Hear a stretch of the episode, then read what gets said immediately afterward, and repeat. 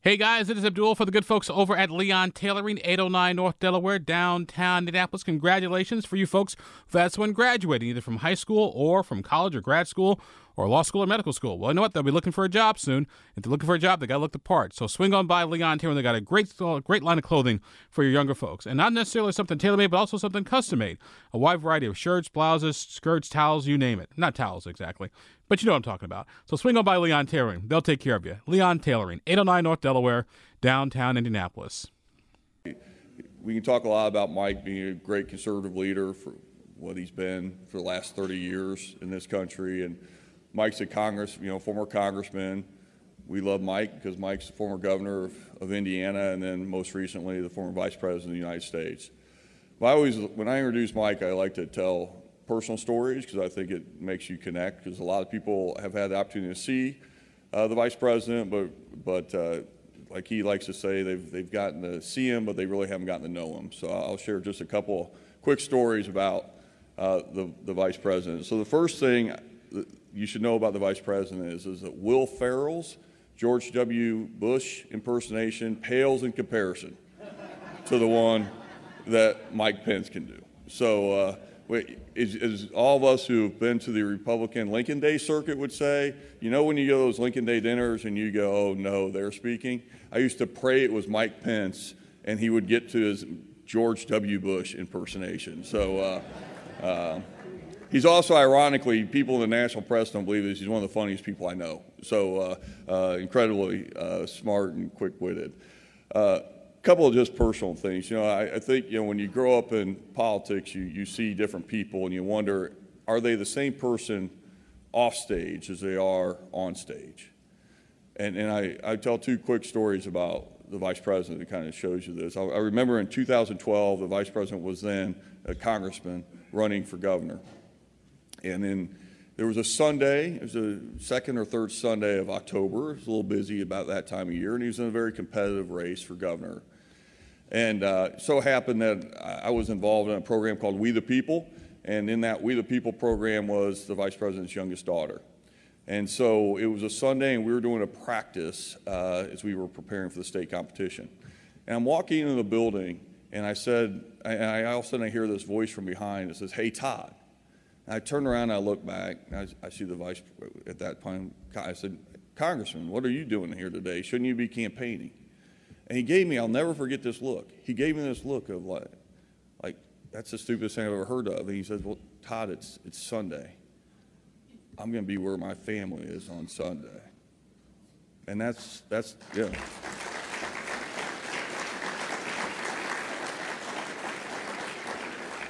And when you, I had just been elected to office at that point, and, and that really sat, sat with me for a very long time.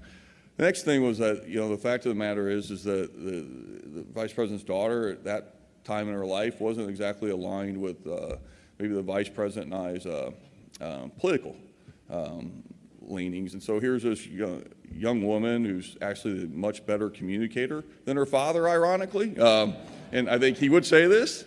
And, and I'll never forget, you know, she would go in and she would present the other side, and frankly, in a spectacular manner. She almost had me coming along right, right alongside her. And, and yet, the vice president and Karen were so incredibly supportive, wanted her to express her beliefs, not the beliefs that aligned to her family, not the beliefs that people expected her to have, but the beliefs that she had. Now, there was a running joke that Mike would tell you that he was once a Democrat and then the Lord saved them, and so they've been praying for that.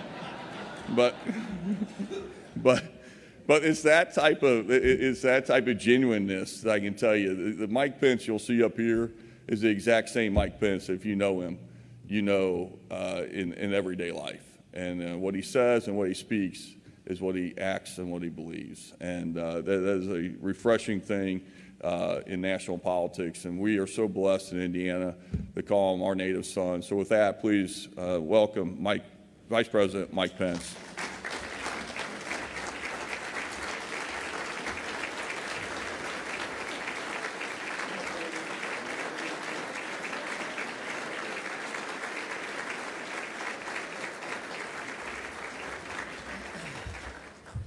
Well, thank you so much. Thank you. How about a round of applause for Speaker Todd Huston from Indiana? I'm just so proud of him.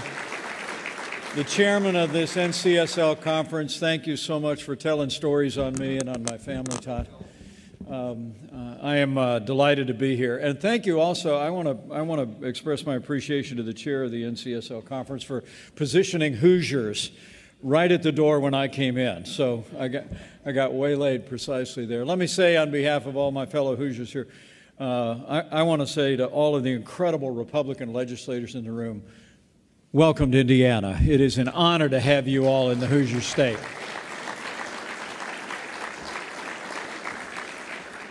And uh, I also want to thank uh, somebody that I greatly admire, uh, who I had a few seconds with at the table there, but hope to have a few more minutes. Uh, the um, president of the National Conference of State Legislators and a man of great integrity, Speaker Robin Vos. Thank you so much for being with us, for your great leadership. And I really came here today to share a few thoughts, a vision. We un- unveiling today uh, a plan to do nothing less than to restore and revive federalism in America starting on January 20th, 2025. Before I get to that, though, let me just say thank you.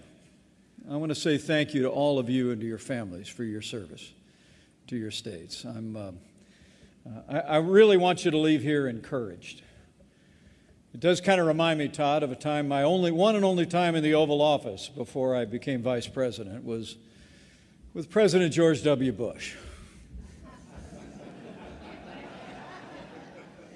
who invited me to uh, come to a meeting in the Oval Office because I'd gotten involved in a pretty tough controversy and uh, he liked what I was talking about.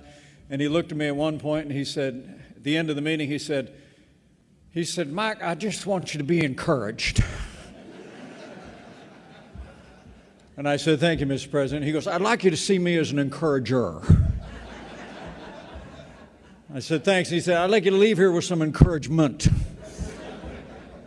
and I said, uh, Mr. President, you know, standing here in the Oval Office with the leader of the free world, I'm encouraged. Uh, so uh, I hope all of you will leave this conference and hope you leave this morning knowing uh, that uh, you have the gratitude of the people of your communities. You have the gratitude of the people of this nation. I believe that leaders at the state level are responsible for this nation continuing to be, even in these challenging times, the greatest nation on earth. So thank you for your leadership and your service to America. And thank you, Todd, for pressing me into that recollection. So, I stand before you today as a candidate for President of the United States because I think this country's in a lot of trouble. I believe Joe Biden has weakened America at home and abroad in two and a half short years. It's extraordinary to me how far our nation has fallen on the world stage. This week we. Um, we mark the second anniversary of that disastrous withdrawal from Afghanistan. And I must tell you, I met a, uh, a veteran yesterday when I was in Missouri who had spent three deployments in Afghanistan. And we laid to rest a courageous Marine who was one of the 13 lost on that fateful day. But let me say to all the veterans who are gathered here in the room and to those that might be looking on nothing of that disastrous withdrawal will ever diminish the gratitude and honor that is owed to all the men and women who served and defended our nation in Afghanistan the last 20 years.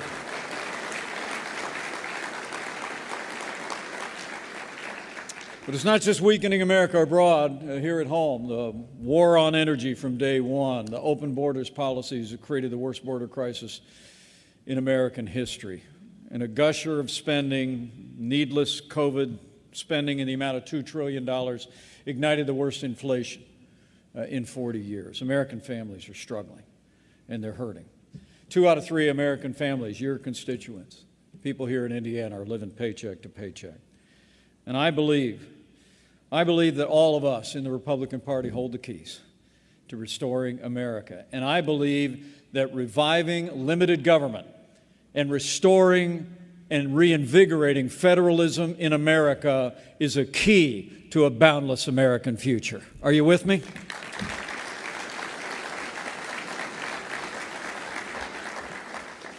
You know, the, you all know the 10th Amendment. But having spent a fair amount of my career in Washington, D.C., it doesn't come up a lot. But I love what Ronald Reagan said in his first inaugural address. As a former governor, it came naturally.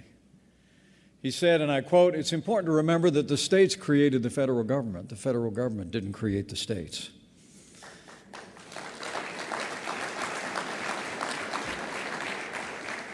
And I believe the 10th Amendment is crystal clear. The power is not delegated to the United States by the Constitution or prohibited by it to the states or reserved to the states, respectively, and to the people. It's very simple. As I often explain to people traveling around the country, those, those areas that are of most interest and most immediate need for the people of our country, whether it be the education of our children, whether it be public safety, whether it be health care, that all, that all is under the jurisdiction uh, of our states and our local communities. I mean, the truth is, when, uh, when something goes bump in the night, when you start to smell smoke, you don't call your congressman, right? You call 911. And it's state leaders and local leaders that are there to create the infrastructure to protect our families and strengthen our communities. Um, you know, as a governor, I, as a former governor rather, I know that, that states are not subsidiaries of Washington, D.C. States are not subordinate departments of the federal government. Our 50 states are the very foundation of our republic, and let me say with deep conviction when states are free, America thrives.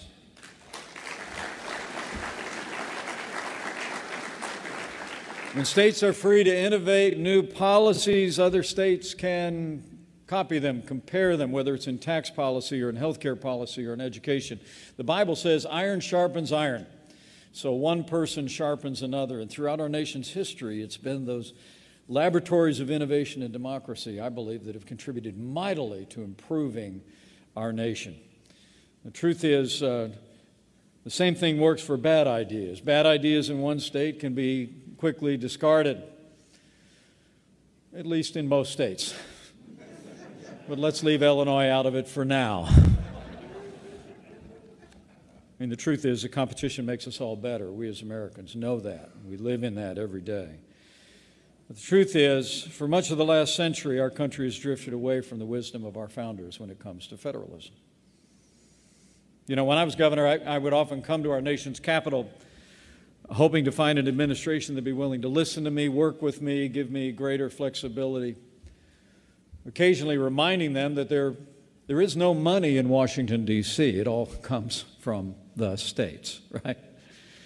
Uh, but unfortunately, my time as governor overlapped with uh, President Obama's second term, so you can imagine the reception I got. With one exception, I will say, happily. And that was that after two years of negotiations and digging in, Indiana finally secured a waiver. And we became the first state in the country to introduce health savings accounts and consumer directed health care in Medicaid. It was state flexibility and reform that's improving lives here in Indiana. And I want to commend these great state legislators who've made the Healthy Indiana Plan a reality. God bless you for it.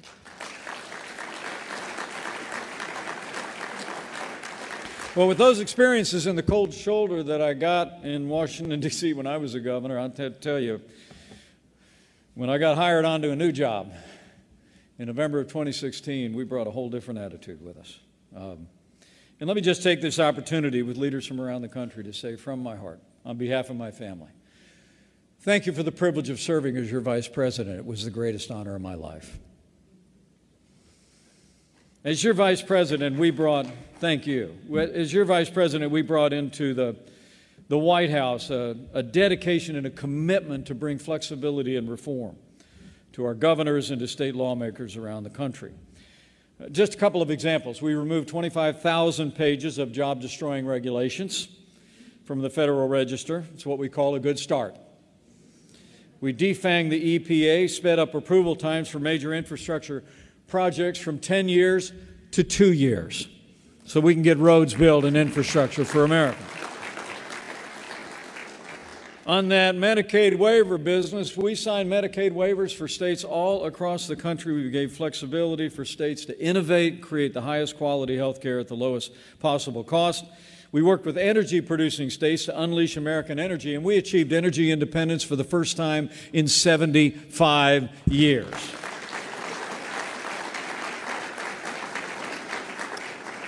And when the worst pandemic in 100 years struck, the president came to me at the end of February 2020 and asked me to lead the White House Coronavirus Task Force. Right after I took a moment to pray with the task force members, I said the first order of business was to get every governor in America on a video conference call. Because I knew that uh, while the resources might be organized in Washington, D.C., it would be the governors and the states that would respond and meet the needs. And we did just that in the greatest mobilization since World War II. Whenever we were faced with a choice in our administration between trusting the states in Washington, D.C., we chose the states every single time. And I'll make you a promise. You hire me on as President of the United States, we're going to trust states every single day.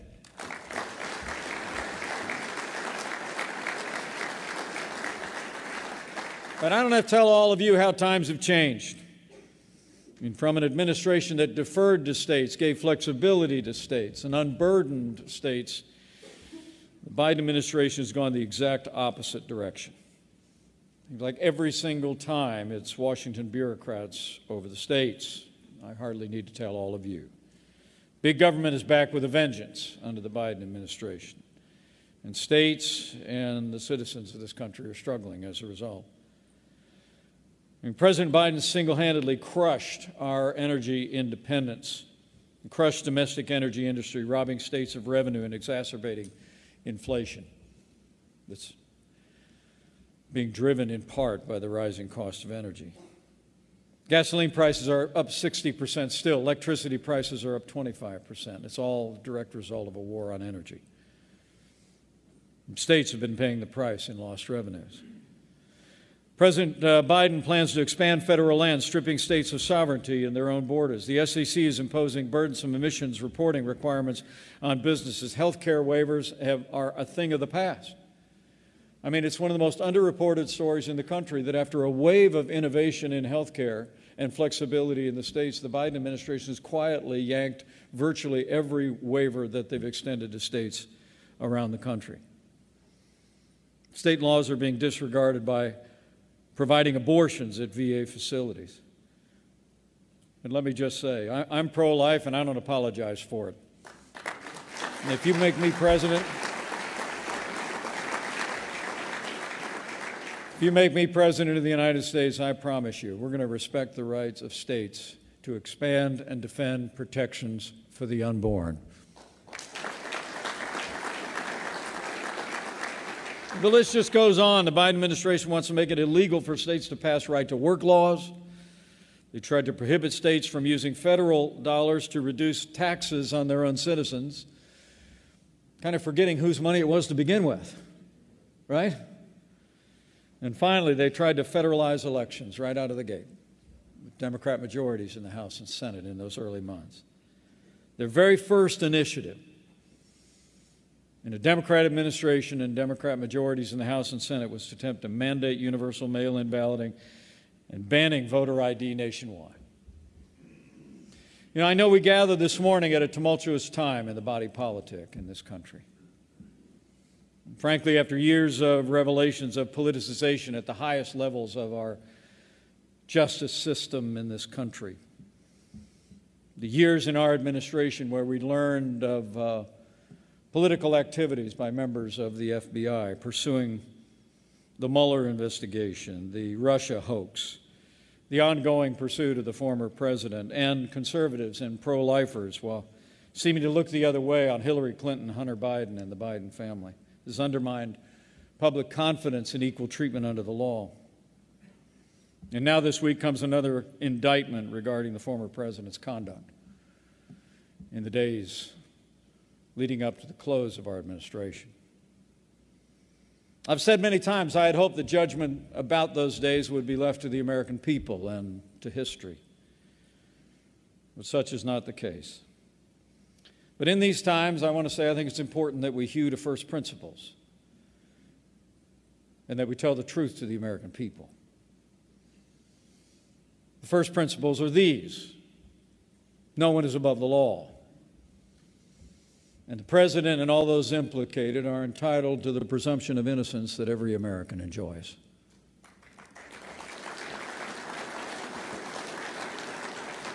But secondly, despite what the former president and his allies have said for now more than two and a half years, and continue to insist to this very hour, the Georgia election was not stolen, and I had no right to overturn the election on January 6th.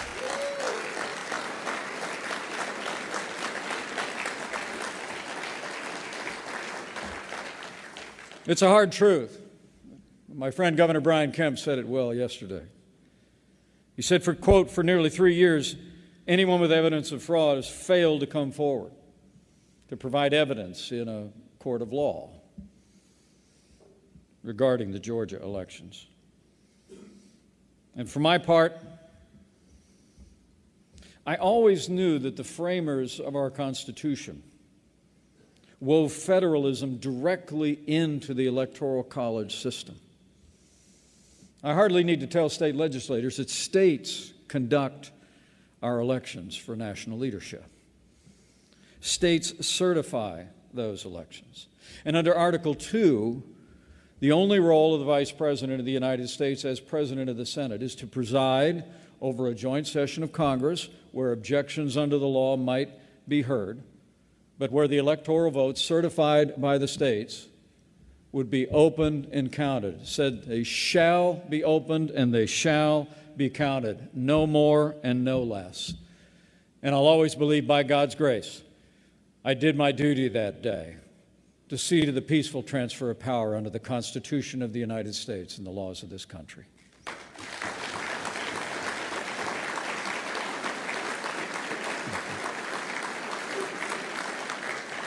You know, frankly, there's no idea more un American than the notion that any one person could choose which votes to count for the American presidency. The presidency belongs to the American people and the American people alone. And I'll just make you a promise. Should I have the privilege to serve as your president, I will always keep my oath to the Constitution.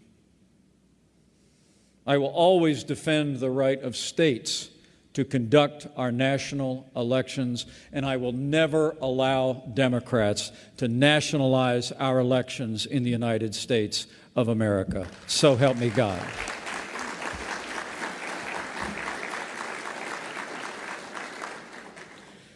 So we have many challenges today.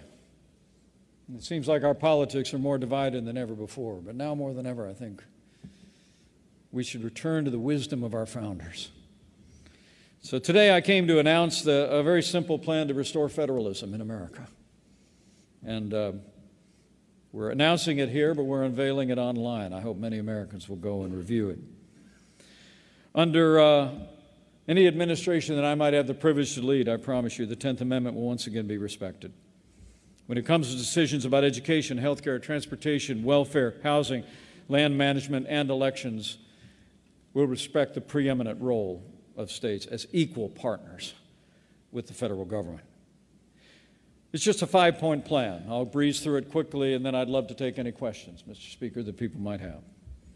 Number one, we will go to work on day one to eliminate the federal Department of Education and return all those resources to the states for educational choice and reform. I'm proud of Indiana's history in the education choice movement. Incredibly proud of the record. States around the country have made expanding educational choice now. Universal choice here in the Hoosier State, Arizona, Iowa, Arkansas, and in places across the country. And I urge all of my Republican friends in the room to continue to do likewise. I truly do believe that uh, uh, Every parent in America should be able to choose where their kids go to school, regardless of their income or area code. And educational parental choice is an idea whose time has come. Right, Bob? Give Bob Behning a round of applause. He's been an incredible champion for choice for many years. Number two, on housing, highways, and welfare, we're going to return funding in block grants to the states, no strings attached.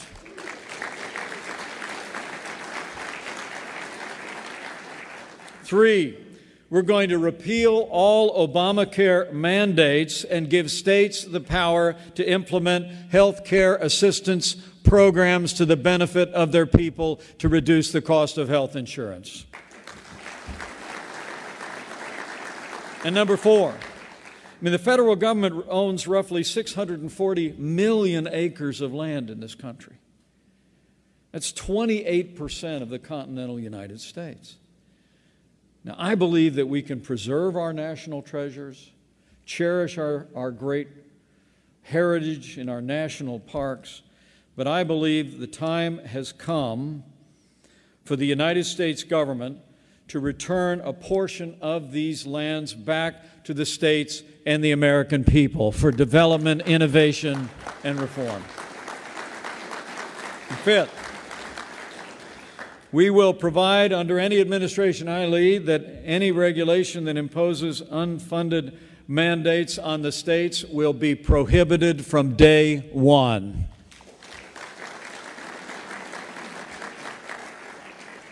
Under my administration, if Washington calls the tune, Washington will pay the bill. No more orders down to the states and let you all figure out how to pay for it. You can read more details about this if you're curious or if you've already lost interest in my speech by going to mikepence2024.com. And I'm privileged to be able to come and share this plan with all of you. It's really, the plan is really just about freeing the states to lead. It's about allowing these incredible 50 states of innovation and reform to be able to step forward and and do what Republican led states are doing every single day, and that is showing when you let people keep more of what they earn, when you, when you make the right investments in infrastructure and healthcare and education, you create opportunities, you represent your values, states are thriving. It's the reason why Republican led states around America, even in these challenging times, are booming and outperforming every other Democrat led state in the country.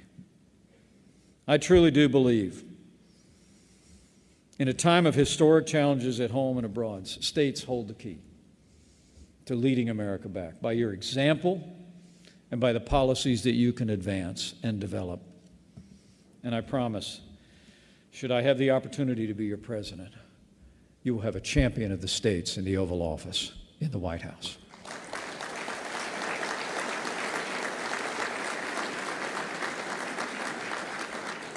These are challenging times, but I hope you can tell from my demeanor that I'm, uh, I'm pretty optimistic because I have faith. First and foremost, I have faith in the American people.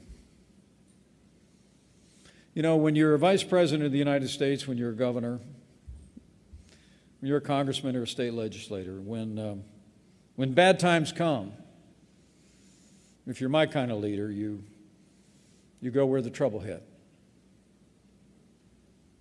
Here in Indiana, that's tornadoes. On the coast, it's hurricanes. Our hearts and prayers are with the people of Hawaii with those horrendous wildfires that also beset the American West. I've gone to those scenes, I've been to those places here in the Hoosier State and around the country.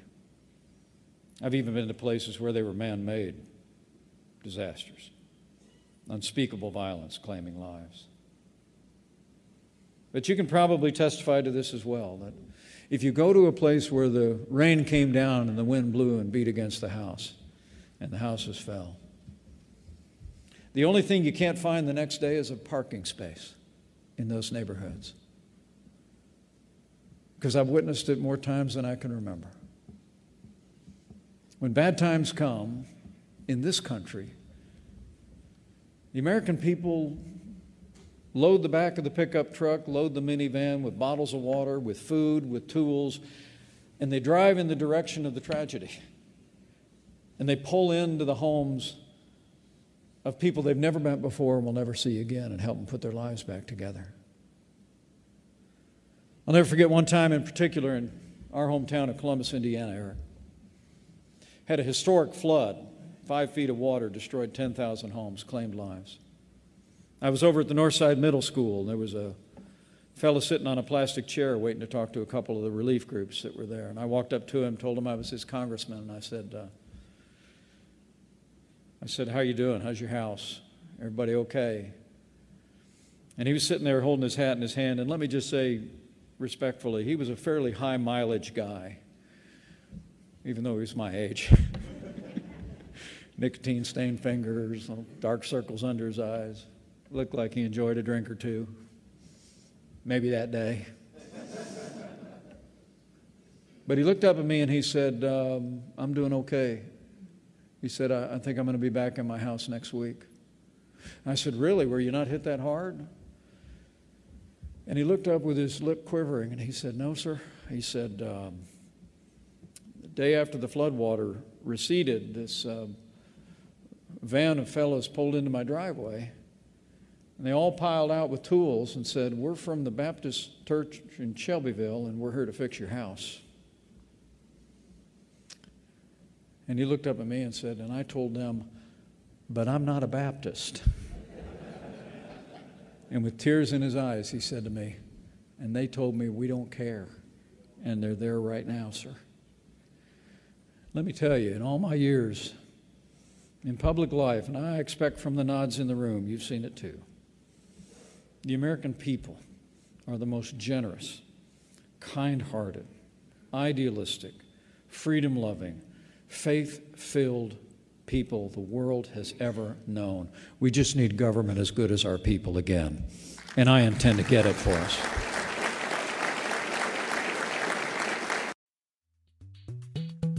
This podcast was produced and edited by Chris Spangle and Leaders and Legends LLC. If you're interested in starting a podcast or taking yours to the next level, please contact us at leadersandlegends.net.